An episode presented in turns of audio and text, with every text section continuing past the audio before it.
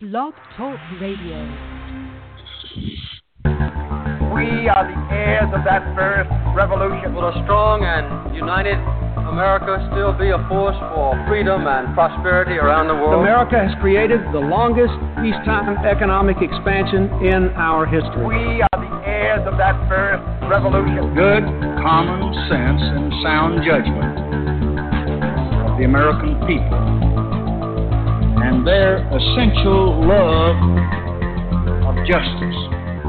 Hi, welcome to the Kudzu Vine for November 29th, 2020. I'm your host, David McLaughlin. Joining me as always, welcome Catherine Smith. Greetings from Atlanta. And welcome Tim Shiflett. Good evening, sir. All right, excited about tonight's show. Here in about 20 minutes from Sports Illustrated, we're going to have Julie Kliegman, and she recently wrote an article about the Atlanta Dream and Kelly Loeffler and their relationship. And as you know, we've talked about, of course, Kelly Loeffler a lot, but we've also talked about, you know, how she's treated the Atlanta Dream for a while now. And I've been wanting to have a guest that really understood both the political and the sports aspect of this thing. And Julie's piece, if you hadn't seen it on Sports Illustrated site, definitely go see, read it. But she has a handle on that, and so we're going to ask her all kinds of questions coming up in about 20 minutes. But until then, we've got all kind of other political topics to discuss. And Donald Trump has been well, can't stand hiding because he likes to go to the golf course still, but he's not been engaged in a lot of governmental activities recently and campaign activities. But he did say that next week he's coming to Georgia to campaign for David Perdue and Kelly Loeffler. And then this morning he kind of added more fuel to the fire, and he said that he regrets endorsing Brian Kemp in the Republican primary for governor in 2018. Catherine and Tim, I'm going to ask you, and I'll do it too. In this fight between Donald Trump and Brian Kemp, and we know we're not in the fan club of either one, Catherine, who do you have in this fight?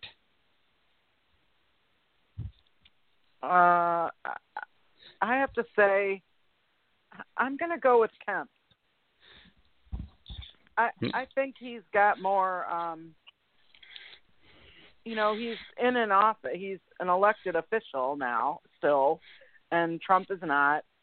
And he's got a whole state that, a lot of people like him. He was elected. And he's got more, he will have more ability to prove himself in the coming time. When Trump won't really, we'll see what Trump does, but I'm going to go with Kemp. Okay. Tim, same question. Who you got between Trump and Kemp?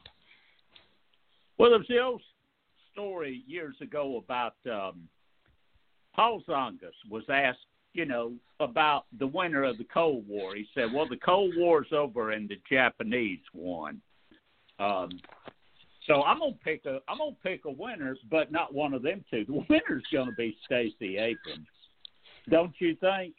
Can't you just see the biggest smile breaking out on the face of Stacey Abrams when Governor Kemp and Donald Trump go to savaging each other, and Kemp is going to have to strike back. So I'm going to pick the winner, Stacey Abrams. David Weed. Now, Tim, I teach computer science.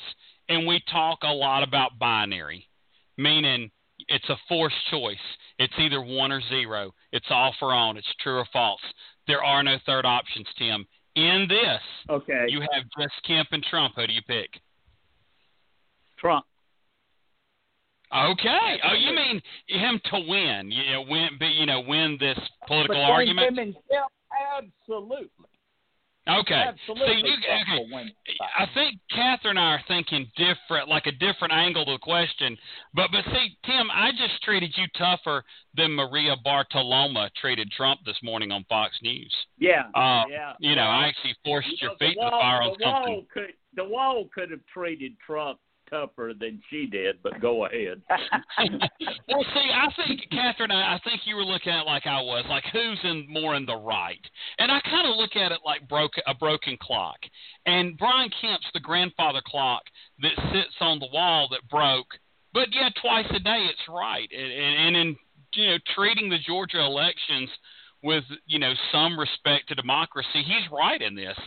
Donald Trump's the digital clock that's just blinking 12 o'clock after a, you know, lightning storm. It's never right. Or actually, it's just all like, you know, every number on the thing flashing, whatever. It's just totally broken. That's how I was looking at it, like who was right and did the right thing in the elections. And Donald Trump, of course, just wants what he wants. But, Tim, I will say I think you're right in that in this political feud, more Georgia Republicans are going to side with Donald Trump and not not Brian Kemp. Catherine, I'll allow you to speak on Tim's assertion now. On Trump or on Abrams? Well, both. You can talk about both. You can take it all. I think he makes a really good point that Abrams is the winner in this. I mean, I think she's in a winning stance anyway, but I think this just adds to her influence. You know, I mean, I get that Trump's, you know, very influential, but I also feel like in Kemp's universe, which is primarily Georgia with some national recognition, but not, it's not that important. I think he has more influence than Trump does in Georgia. Maybe he's not as well liked, but he certainly has more control over what's happening. But the other thing is, it's kind of ridiculous that Trump, well, of course it's ridiculous because Trump said it, but, you know, for the most part, Kemp has been carrying Trump's water for years, for the full 4 years. So, you know, typically, you know, he just responds to what's happening at this moment. And, I mean, he was, you know, Kemp was right alongside him as far as the response to coronavirus. You know, he supported him when he ran for president, you know, so not surprisingly, it's kind of a ridiculous remark. Yeah, I mean, it's a weird situation for Brian Kemp to be in. I'll say this, I think if he were to somehow, if he's probably going to get primaried now, and if he gets primaried and he withstands that primary challenge, the fact that he, you know, had this problem with Donald Trump and showed that he'll, you know, for once possibly run a free election, 2018 still a question mark, that, you know, maybe this helps him, no matter who his opponent would be in 2022.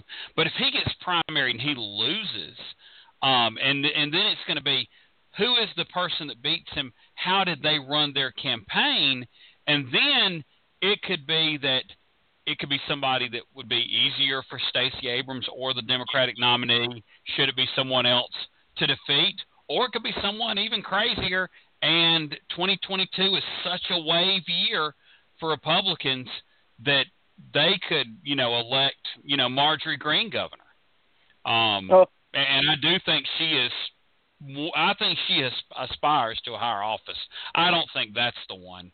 I think it's more Doug Collins. But that's kind of my fear with 2022, and that's why I think Stacey Abrams really has to look at her political prospects, because 2022 may be such a wave year, and we just don't know yet how things are going to go. But if it's like it's been for a lot of Democratic presidents, their party does poorly in the first midterm election that they're president. And so – that would not bode well for any Democrat in a state that's emerging purple. What do you think, Tim? I disagree, because having looked at the progression of elections, especially governors' elections, Since 2006, it didn't matter what was going on, who was in Washington or whatnot. The same thing was happening each time. And what was happening is that the trend was toward the Democrats every last time. And you talk about a unified, fired-up base. Stacey Abrams has that. She has a base in this state to rival anybody's, including Donald Trump. If she faces a fractured Republican Party, I don't see how they can win that race no matter what is going on around the country. Yeah, I mean, there's going to be a race to be run and seen because some people are saying that the midterm elections may start to favor Democrats because their voters are now more educated, more motivated just in the general, just natural sense. And some of these new Republicans that, go out and buy the stuff under the tent and the gas station, those are going to be low information, harder to turn out voters, and it's going to be like some of the Democratic base used to be. And so the parties are going to kind of switch in how they do midterm elections. That is all speculation at this point because we haven't seen enough cycles under this new dynamic. Catherine, what do you think? I think Tim makes a good point about the changing demographics in Georgia and the fired-up base. I think one of the things that will give us more information about that is how our turnout is for the runoff. And so I think, each event that happens gives us more information about what we can expect going forward. But I think we're poised pretty well for 2022. But, we don't know what's going to happen. How long is the pandemic going to last? What's the economy going to do? All those things have such an impact on what happens in 2 years. So it's really hard to predict. But I do think we start out with a strong, inspired, and engaged Democratic ground game. Mm-hmm. Yeah, I do worry always because a lot of times the economy will be better under Democrats than it was under the previous Republican, and we don't get rewarded for it. And I cannot imagine a world in which 2022 the virus will not have a vaccine and be contained. And then, of course, that's going to bring the economy back. Tim? But then there's this thing with Trump. If he is still in a range war with Governor Kemp and you are a hardcore Donald Trump supporter, are you going to be inspired then to go out and vote for Governor Kemp, who Donald Trump is trashing daily? I would say there's no way. But, that seems to be, what goes on around the country. That's why so many Republican office holders are fearful of Donald Trump. They're fearful of a backlash from his base. And I just have the feeling that if they're still going at it, there's just I don't see how Kemp could even survive a primary. David, what do you think, buddy? It's going to be interesting. I think what Catherine's saying is, a lot of the establishment Republicans, the people that have been running the Republican Party in Georgia, they're still with, Brian Kemp. They were there before Donald Trump showed up on the scene. And if that's the people that come and vote in the primary, he's in pretty good shape. If it's these new, they love the Trump rally, they'll fly the Trump flag, they put them on the back of their trucks and run down the road. Well, those folks, that's the people that will give Brian Kemp more trouble, both in the primary and if they decide, and they're saying low turnout voters, and they just don't turn out for him in the general, that causes a problem too. Yeah, well, see, you just described with the first group the 28 counties of the metro area, and in that second group, the group to look out for in Republican primaries, you described the other 131 counties, including the counties that you and I both live in, and picture in some of the people I know that are just blind Trump loyalists. I just, you know, Governor Kemp's got a problem. He does. He has a real problem here. Yeah, he took a slam dunk primary and has made it very possible work. I think Doug Collins is the person to watch in all this.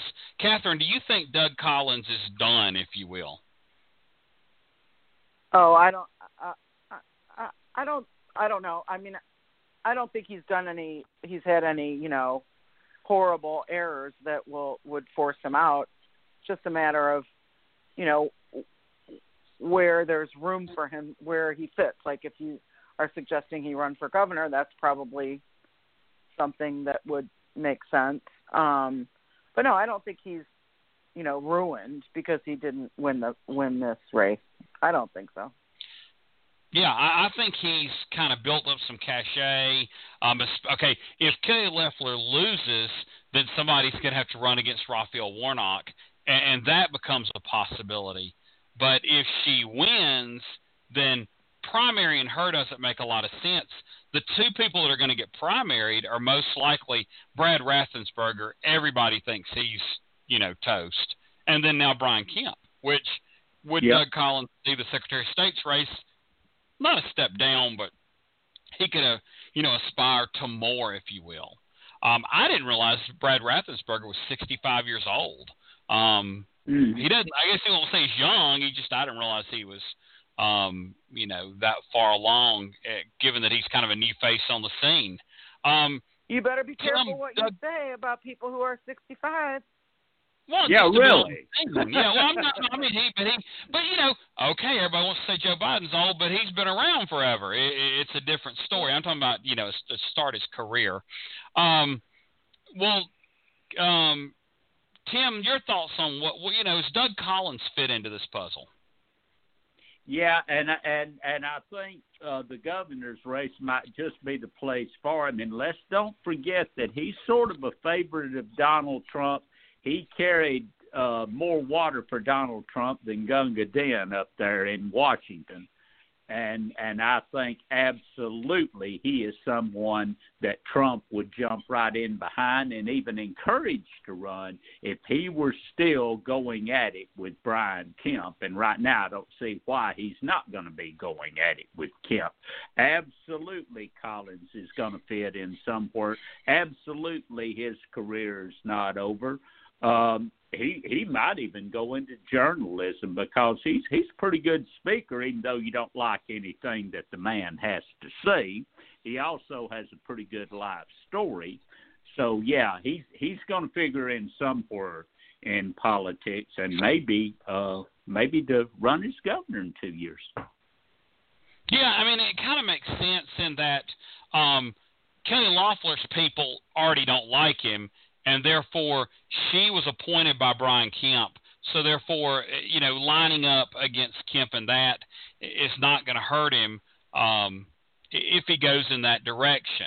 And it's just 2 years down the road. He would have to start raising money, planning a campaign pretty quickly because, you know, unless he wanted to go back and get his House seat or in redistricting, which will come up, they somehow figured out how to carve a new district for him and let the guy with the assault rifle on his signs maintain the seat that Collins had before. Since Georgia's not gaining a seat, most likely, I guess the census numbers hadn't officially come in, but everybody's projecting it'll stand pat. It's hard to see that, you know, that would be the opportunity for him. Well, let's kind of get into this discussion. I don't know how far ago they had a poll that showed 53% of Republican voters would vote for Donald Trump in 2024, and then Mike Pence had 9. And I'm saying, okay, what world is it that Mike Pence would try to run against Donald Trump in a primary, knowing that he owes his claim to fame to Donald Trump picking him out of relative obscurity? So I kind of thought, well, that gets Trump closer to 60% of the vote. Catherine, do you really think Donald Trump will make a run in 2024? Oh, man, I can't even imagine. it's hard for me to, you know, I don't understand his him at all. So it's hard for me to imagine either way. I can't, you know, I can certainly see that he's driven for some reason, but at the same time, how old will he be? Like 81? He's 74 now. I think it was 74. Oh, 74. So he'd be 78. So almost. Yeah. I think it depends on if he does do some kind of media thing, if that's successful. And I think he'll have to decide pretty quickly if he has a successful, you know, next chapter, that he can close the chapter on the presidency. But yeah, I think you started some great topics and some great strands, which we'll come back to. But right now, I want to welcome onto the show our guest for the evening for the first time, the copy chief of Sports Illustrated and a wonderful writer in her own sense, Miss Julie Kliegman. Welcome, Julie. Hi, how's it going? Excellent. Well, Julie, I know I got you to come on the show, David, but we've also got my co-host, Catherine and Tim. And so what we're going to do is we're going to start off the questions with Catherine, and then I'm going to get the cleanup questions, if you will, this evening. So I'm going to pass you on to Catherine right off. Great. Hi, Julie. Thanks so much for being with us. I hope you had a pleasant Thanksgiving, holed up in your house or whatever, like all of us. Thanks, you too. Thanks. So I just want to introduce you to our listeners. You're a Sports Illustrated writer, but you also write for Washington Post, Vox, PolitiFact. I missed a big one. Oh, BuzzFeed. And some of our listeners are going to be like, why do we have a Sports Illustrated writer on our show tonight? But you wrote this wonderful, very detailed and lengthy article about the Atlanta WNBA team, and so we wanted to talk to you about that. But I also want to mention that you are also a huge SpongeBob fan. I understand. So I am. If you ever want to talk about that, you're welcome to. But I think we're going to focus on the Atlanta Dream first. So I'm going to pass it to Tim to start out. It may come back to me for a question, but first we're going to go to Tim, and then David, and then maybe back to me. Thanks again for joining us tonight. We really appreciate it. Thank you. Tim? Good evening, Julie. Thank you for being on with us tonight. It's a very interesting article you wrote about the WNBA, the Atlanta Dream, and Senator Loeffler.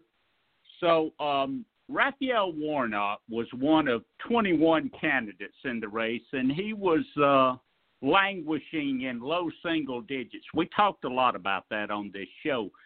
And suddenly the conflict came up between Senator Loeffler and the WNBA players, and they seemed to coalesce around Raphael Warnock, and all of a sudden he began to surge in the polls.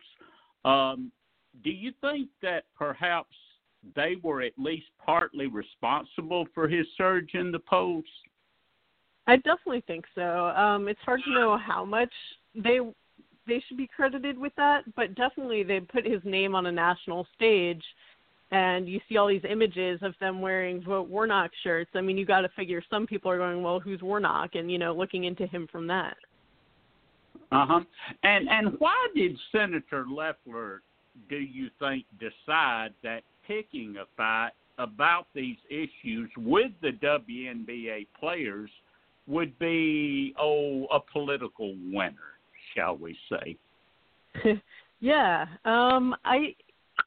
Without reading her mind, I think it probably had to do with her battle with Doug Collins and her kind of wanting to seem more conservative, trying to out-conservative Doug Collins. And that entails distancing herself from this league that's very liberal, that's very outspoken, that really doesn't align with the voters she's trying to court. Mm-hmm. Now, the WNBA is known to have a very devoted fan base that really go out to see them no matter what, no matter where they are in the standings, and that's even been true in Atlanta with a team that hasn't done that well. But mm-hmm. as a result of this conflict, do you see where the Dream franchise or any other franchise has been damaged in any way in the eyes of its fans as a result of all this? I don't think so. I mean, I think I think the league as a whole, it got dinged a little bit for not trying to force Loeffler out of her ownership of the Dream.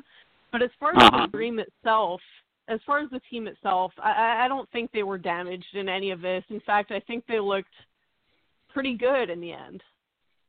Mm-hmm. All right. And with that, I am going to send it over to our host. Take it away, David. Yes. Well, Julie, this has been one of the things I've been the most fascinated by in this political season. This whole relationship with Kelly Loeffler and the Dream. And I want to go back before she ever gets tapped by Brian Kemp to serve in the United States Senate. How was the relationship between the Dream players and the staff and Kelly Loeffler? By all accounts, it was good. I mean, several Dream players had mentioned being over to her house for dinner. She was pretty silent on Black Lives Matter and all that. So it sounds like the relationship was amicable before she was a senator and before this all came up with Warnock. Yes, because we have kind of as a model before now, we had one single owner for the Falcons and the United, Arthur Blank, and the way he runs a team is kind of seen for the model for the other franchises, and he doesn't do things like Kelly Loeffler does by any means, or at least since she's been in Senate. Well, she's a co-owner. Her and another woman, they co-own the team. Has there been any strains in their relationships because of this? With her and the other owner? Yes. I'm not totally sure about that. That's something I don't really feel like I can speak to. Yeah. That's understandable. I just it's just because this is a product, and this product's obviously not stronger because of what she's done, you wouldn't think. Right. Well, if Kelly Loeffler wins or loses, can the relationship be repaired with the Atlanta Dream, or will she have to, sell the team, or if she maintains ownership and then people still see her as the lady that was not at all in tune with the causes of the WNBA, will players avoid the team? Yeah, I don't think the relationship is reparable, really, no matter what, because once you come out and say that you're not on board with Black Lives Matter, like she has, that's pretty much a deal breaker for these black players. Mm. Yeah, so so either way, win or lose, I mean, obviously she's busy with the Senate campaign. It's going to be over for 2 years or over for good, conceivably, after January 5th. Does she get to selling her interest in the team quickly, or any idea what that process might look like? Yeah, that's a great question. I'm sort of wondering the same thing. I mean, you'd think she'd want to get out. And the WNBA, I mean, other parties definitely want her out, even if they're not willing to push her out. So if I were her, I would get out sooner rather than later. Yeah. One question you may not know, but it's just a thought, is the new Hawks owner, he's on the team for about a year or two, Tony Wrestler, I believe his name may be. He seems to be real dynamic and, doing a lot with the Hawks, and he may want to expand his portfolio. Any chance he would be interested in owning her half of the team and doing more synergy between the Dream and the Hawks? Yeah, I'm not sure, but that's a great question, and it seems like that would be a great idea. I mean, you see I'm in New York, right, and you see it working out in Brooklyn with the same owners for the Brooklyn Nets and the New York Liberty, and that works out really well. So, you know, maybe something like that could be in the works. Yeah, and then speaking to that the Dream moved recently, and they play in an arena in College Park that the Hawks built for their D-League franchise, the Skyhawks. And so they now kind of have that relationship together. They used to both play in Phillips, and then the Dream moved to the Georgia Tech arena, and now they've moved to the Skyhawks, the co-arena, because honestly, I mean, the Dream's probably the bigger of the two franchises, that and the D-League team. Right. But the Hawks own the arena. His Kelly Loeffler's political statements impacted her relationship with the Hawks, because, you know, the NBA players were very vocal this summer after the incident in Kenosha. Mm-hmm. Right. Yeah, I can't imagine that the NBA players would welcome Kelly Loeffler with open arms after, you know, everything that's happened with Black Lives Matter. And, you know, the men in the NBA increasingly are, you know, standing up for their sisters in the WNBA. So it would be really surprising if the NBA embraced Kelly Loeffler at all. Yeah. Well, one final question about all this. I know you interviewed a lot of the Dream players and WNBA players, and kind of what were their thoughts just in general about Kelly Loeffler and her in the Senate? Yeah, I mean, they don't love it. They don't there's, you know, no love lost between the players and Kelly Loeffler, and they're particularly unhappy about her anti-trans bill that you know, is seeking to prevent trans girls and women from playing sports with cisgender girls and women. That, you know, that would never pass in the Senate and the House, but that was a particular sore spot for these players. Yes, it just seems like she's kind of just laid waste to her team for the good or the perceived good of her Senate career. Our campaign for whatever reason. Well, Catherine, did you have more questions for Julie, or? Sorry, I was on mute. I have one question. Sure. Julie, do you know how they, you know, there were so many candidates running in that primary or general, we call it a jungle general, because there were Democrats and Republicans.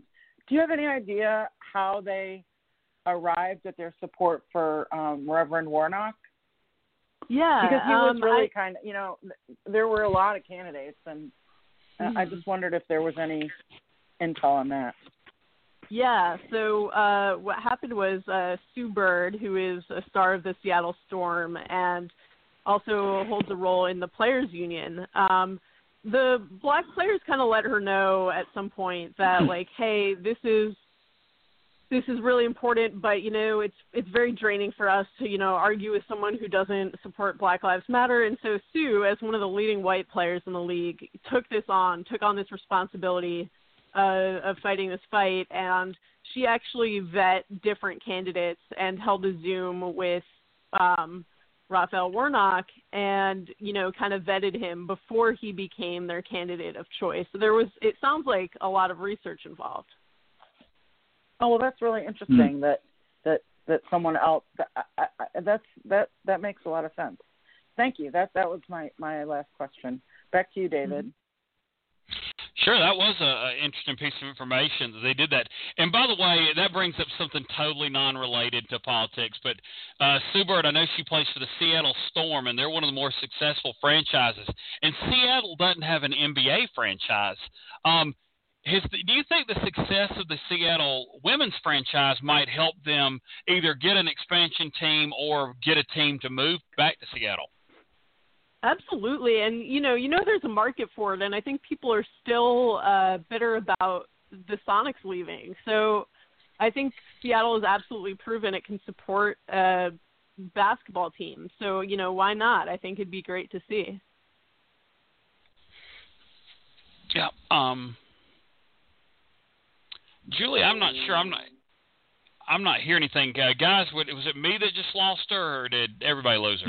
You She gave a complete answer, David. Okay, I'm sorry. It must have been my board or something, and I apologize, Julie. I'm glad that everybody got to hear you, and I'll finish that up. Well, Julie, just to leave our listeners, we know that you're writing all the time at multiple publications, and, of course, you're on social media. Tell our listeners where they might access your different writings.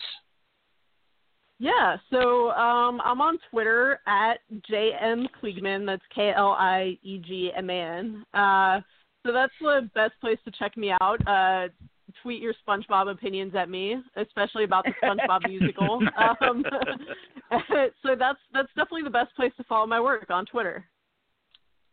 Yes, good deal, because like Catherine went over, there's a multitude of publications that you've written for, and so not just about Sports Illustrated, but other things too. So we want people to be able to read those. And you have a website as well, if I'm not mistaken. I do. It's JulieKliegman.com. Yes, Julie. We always are allowing our guests to promote themselves as much as they can, because if you've taken your time to be with us, we want to help you all we can. Thanks so much. Yes. Well, thank you again for your time, Julie. Yeah, thank you all. I appreciate it. Yes. Well, thank you, ma'am. All right. Julie Kliegman of Sports Illustrated, Copy Chief, and many other publications, BuzzFeed, Vox, I believe, so many. And, of course, look at her website, and you can get an idea of different publications. But that was some really interesting information about that relationship, because I think it's one of the unique angles of that Senate race that other races didn't. Well, Catherine, you started us off with a lot of different avenues on Donald Trump's future, and I think you're right about that media idea he has. Tim, do you think Donald Trump runs in 2024? If you just put a gun to my head and said, is he going to run, I would say yes. But, here's the problem the Republicans have. Not whether he runs or doesn't run, but if he just doesn't say for a long time. I mean, if he says, I'm going to run, well, everybody knows and the field clears. Guys, people don't waste their time because they're not going to beat him. And if he says, I'm not going to run real fast, well, then, 20 candidates can, make their plans right now. But what if he doesn't say either way? What if he teases? It freezes everything in place. And then say, 6 months before the primaries, he says, oh, by the way, I'm not going to run. Well, it would just wreak havoc in that party. So that's the danger, I think, if he just doesn't say either way. Yes, I think you're right. He can freeze the field out, and I think he likes that power. Even if he knows that he's not going to run, I could see him, wanting to be kingmaker, queenmaker, and he would freeze the field out and act like he's going to run and then not run, and then whoever he wants to pick, be it Ivanka, Little Don, or, Kristi Noem or Ron DeSantis or somebody out of that, Trumpian mold, he could then, kind of install them, if you will, if he thought that far apart. Or he could just say, I'm not running, and they would have a shorter primary that was probably very chaotic, with a lot of intensity. That wouldn't necessarily, I guess, be a bad thing. Let's say he, he says, and he may, the rumor is on Inauguration Day, Joe Biden will have an inauguration that will probably look like no other in the media's age, where it's going to be very small because of the pandemic, and then he's going to go somewhere and have some monster rally. And, of course, if he gets, 15,000 people and Joe Biden has 15 people in his family there to witness take him the oath, then he's going to, that's going to mean something in Trump world to him. And he says, I'm going to run in 2024. Catherine, does somebody step up from the non-Trump wing of the party and say, enough is enough, we're going to stand against you in a unified effort? Oh, boy.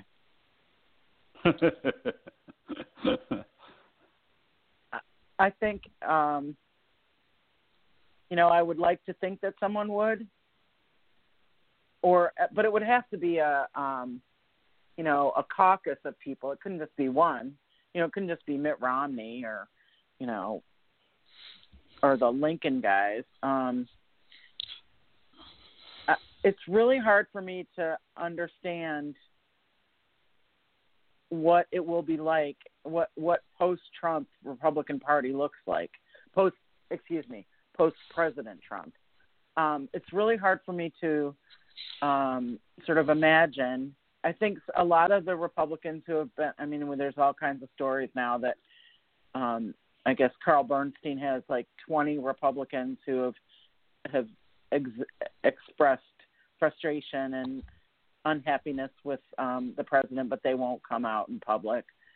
So I think it's going to really depend on how people are feeling about his influence with his base once he's out of office. And I just really don't have a good sense of that. The other thing you have to think about is, the man's not that healthy. Like, is he really going to be in a position physically and mentally to run for president in 4 years? And will we be able to tell if he is? So I think there's just so many questions that I think a lot is going to depend on what he does, sort of immediately, like 6 months from like until the end of June or July of 2021, to see what he does and how much influence he continues to have. But at that point, they're going to have to start running. So it's going to be an interesting and challenging forward to 2024, I think. Yeah, Catherine, you say he's not that healthy. I think it's a tricky thing with him. I think he lives a very unhealthy lifestyle. No exercise, terrible diet, obviously taking the pandemic seriously. But for some reason, and this is one of the few things I think that Dr. Ronnie Jackson was right about, I guess despite all that, he is healthier than he ever should be. Maybe that deal with the devil, that was part of it. But, it's something weird. Anybody in his age and condition should have had much more of a struggle with coronavirus, even with that Regeneron treatment. And so you think, why? Something's up there that he's able to not have any more health problems that he's had. Tim? Well, for one thing, both of his parents lived to be elderly. That is the plus. Another plus is Donald Trump has never smoked. Donald Trump also does not drink. So, the bad habits that others have, his only bad habit is he can't pass a Golden Arches without turning in. And the fact that he really doesn't get any exercise, that what they say he is 6'3" and 240. Yeah, right. And my black dog over there is actually green. Come on. We were talking about what Trump might do after, January 20th. I think one thing to look out for immediately, the Republican National Committee has to elect officers again. I'm going to predict right now that Ronna McDaniel is going to run for re-election, and that is Trump's hand-picked person. If you see that happen and her prevail, that means he's got control of the Republican National Committee, and then he can pretty much go ahead and do anything he wants to do with that party, right?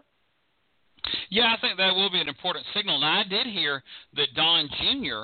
was trying to consolidate power in the RNC, and I don't know if that meant he wanted to be chair or he just wanted to kind of pull more strings of Chairwoman McDaniel.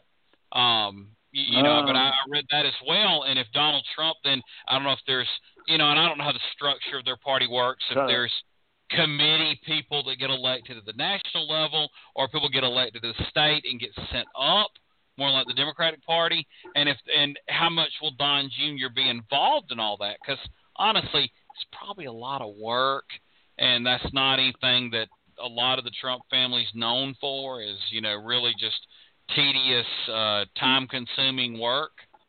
And so that'll be interesting. How much does Don Jr. get involved? And is that to keep his father installed, or is that to become the successor and not someone else? Catherine, what do you think about, you know, who controls the RNC?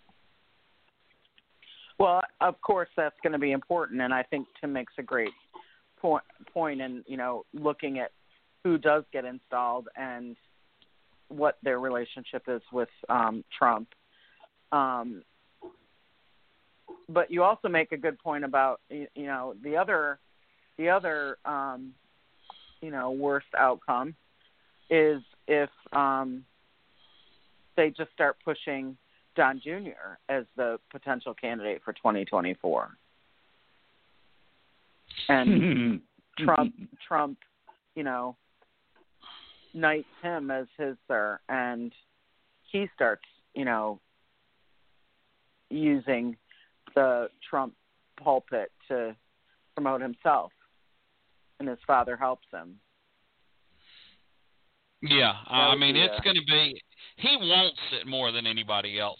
Now, talking about successor, that poll that they did showed Mike Pence with like 9%. And like I told y'all, I don't see a world in which he runs against Donald Trump. Does Mike Pence have any political future left, Tim? No, I think he's gone as far as he's going to go unless he wants to go back to Indiana and be something there. You know, vice presidents don't historically become president very much.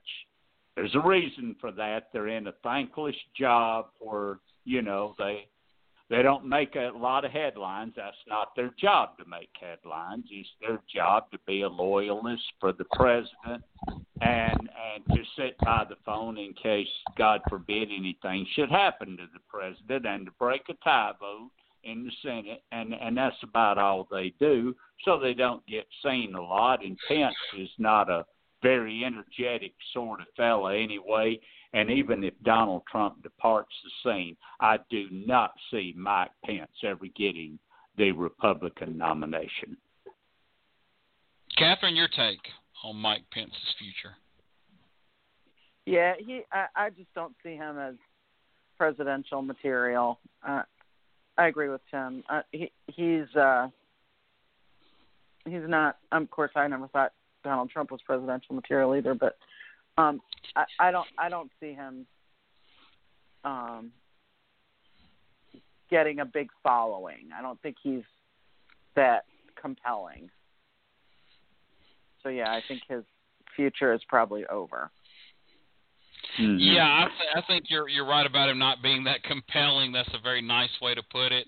And I think, Tim, you're right about the fact that he's just not GOP nominee material. I mean, he's more presidential material than Donald Trump as far as, like, being able to actually do the job. Again, but that black dog I keep mentioning laying over here at the foot of my bed is more presidential than Donald is, too. So right. That's not a big endorsement. But the thing is if you can't get a nomination, you can't be president. And the new Republican Party seemingly wants a sizzle and a star factor and a, you know, on the libs, in your face, you know, that kind of thing. I think that's going to be, in the short term, that's going to be something the Republican Party is really going to function on, is this how inflammatory can you be to the other side? And that's just not Mike Pence's style in any way, shape, or form. And he won't do well in the Republican Party. And I got a question for y'all. We're talking about what Donald Trump's going to do after January 20th. And you have both witnessed, and we've talked about it on here, how he is really not happy with Fox News, and he is letting it be known all over Twitter and any other way that he can. So I got this feeling that he may make a move to, shall we say, take control of not only the party, but to take over all the conservative media outlets and just control the messaging of conservative media. Do you think that's something that Donald Trump might try to do? Start his own media company, you mean? No, I mean just take over conservative media, not just branch out and do his own media, but just dominate the media that's out there now. Well, and that's what he's kind of been doing. He's been, giving TV tips. Used to we had the TV guide to tell you what Rudy was on and what their opinion was, the networks, but that seems to be what he spends his time on is what AON has on and how Fox News is terrible now and everything else. I think everybody thinks that he's going to match up with Newsmax or OAN and kind of put his brand onto one of those two networks and then try to make a venture out of it. Even if he ran in 2024, I guess then he could put that in the, the non-blind trust and Eric or, Don Jr., Ivanka, whoever would run it. And, of course, that would just become, state television, although he's not the state, luckily, anymore at that point. But he would just kind of run that. And the big deal is which one's he going to choose, because if he chooses Newsmax, OAN has no future. And if he chooses OAN, Newsmax has no future. And you notice I did not mention Fox. I don't know where they're, because seemingly he doesn't have enough money to buy into them, and therefore he's just got to trash them and tear them down. Catherine, what do you think about Donald Trump in the media landscape?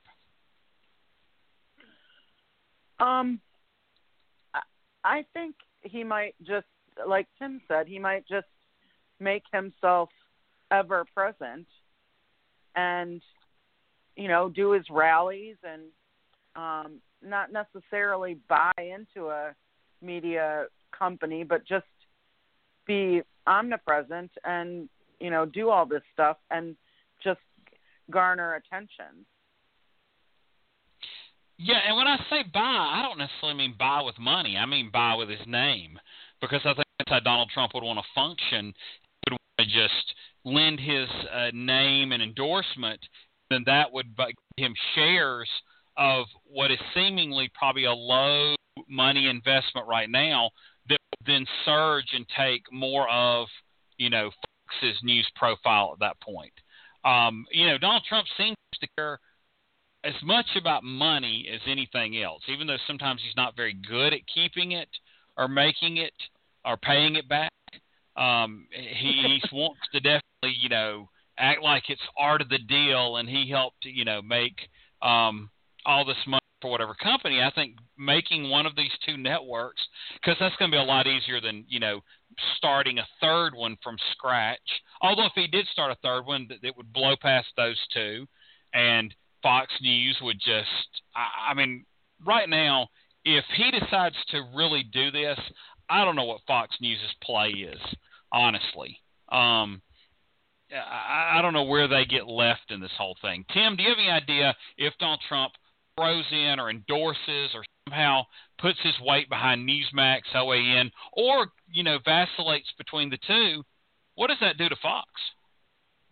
Well, it doesn't help him, especially if he freezes them out. Let's say he quits calling in to Fox and Friends and starts calling in to Newsmax and OAN and sends his whole family over there to be interviewed by only them and suggests to his loyalists in the party, both elected and with the RNC, that they – shift and head over there, and of course they would comply and do it. I don't see how Fox.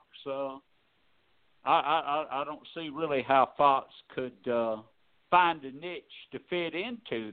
They've always sold themselves as the conservative answer to the other networks. Well, they couldn't do that now with the dominant force in the Republican Party dancing with another partner, could they? So I have another question for you.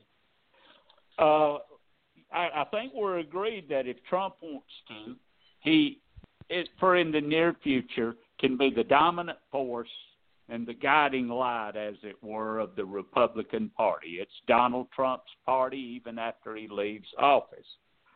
So what does that mean for Congress? He's not going to want any mavericks up there working with Democrats and stuff like that.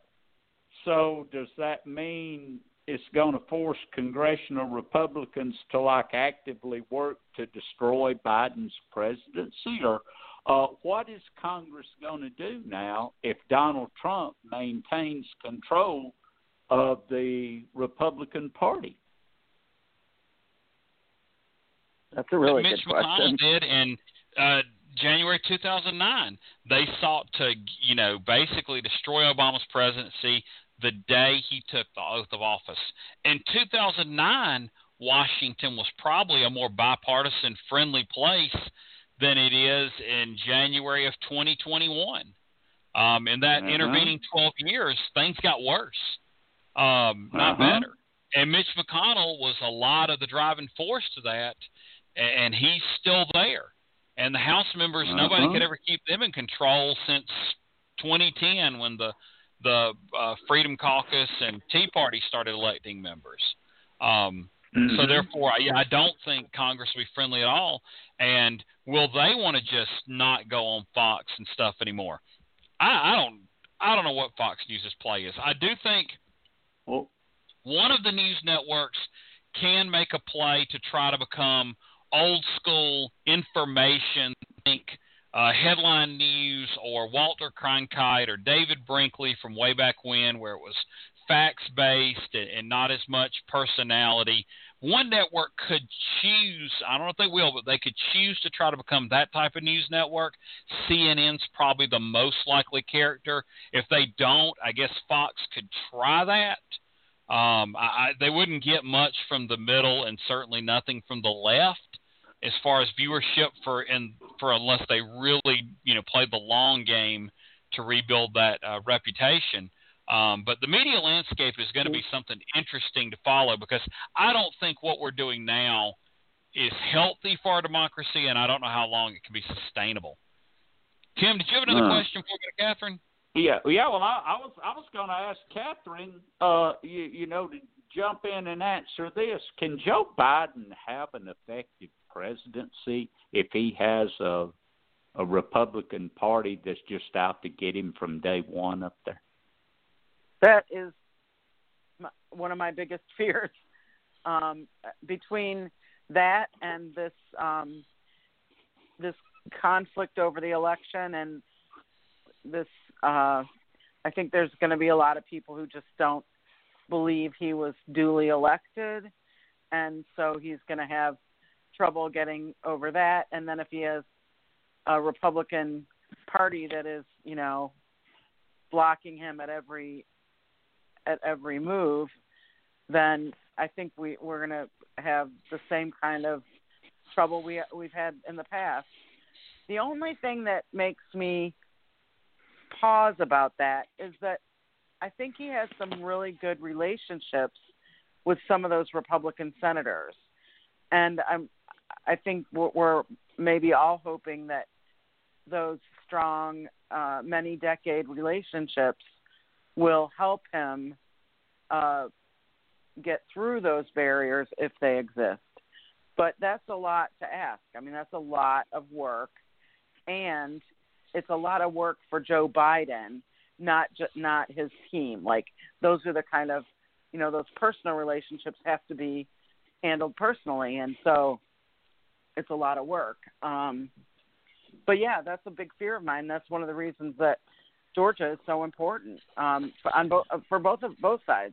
That's why why everyone thinks it's so important, because the Senate rests on that. So I think it's going to be an interesting next few months to see how President Biden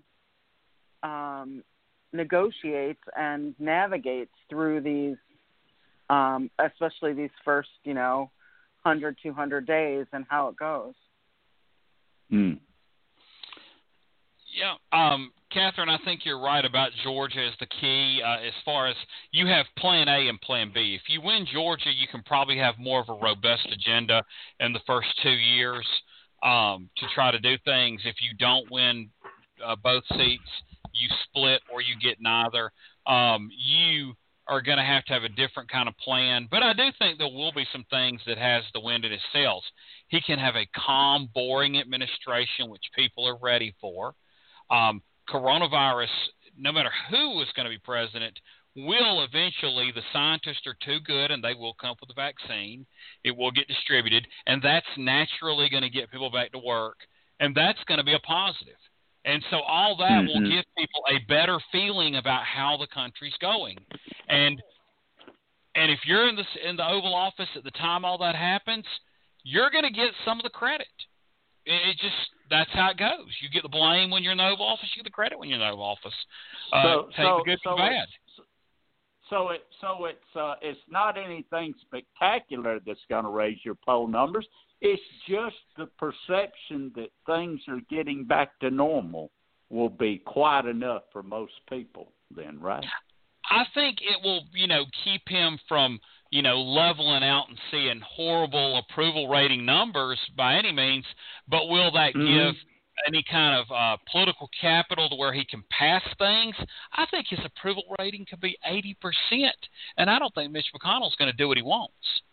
So, Mitch McConnell just doesn't care.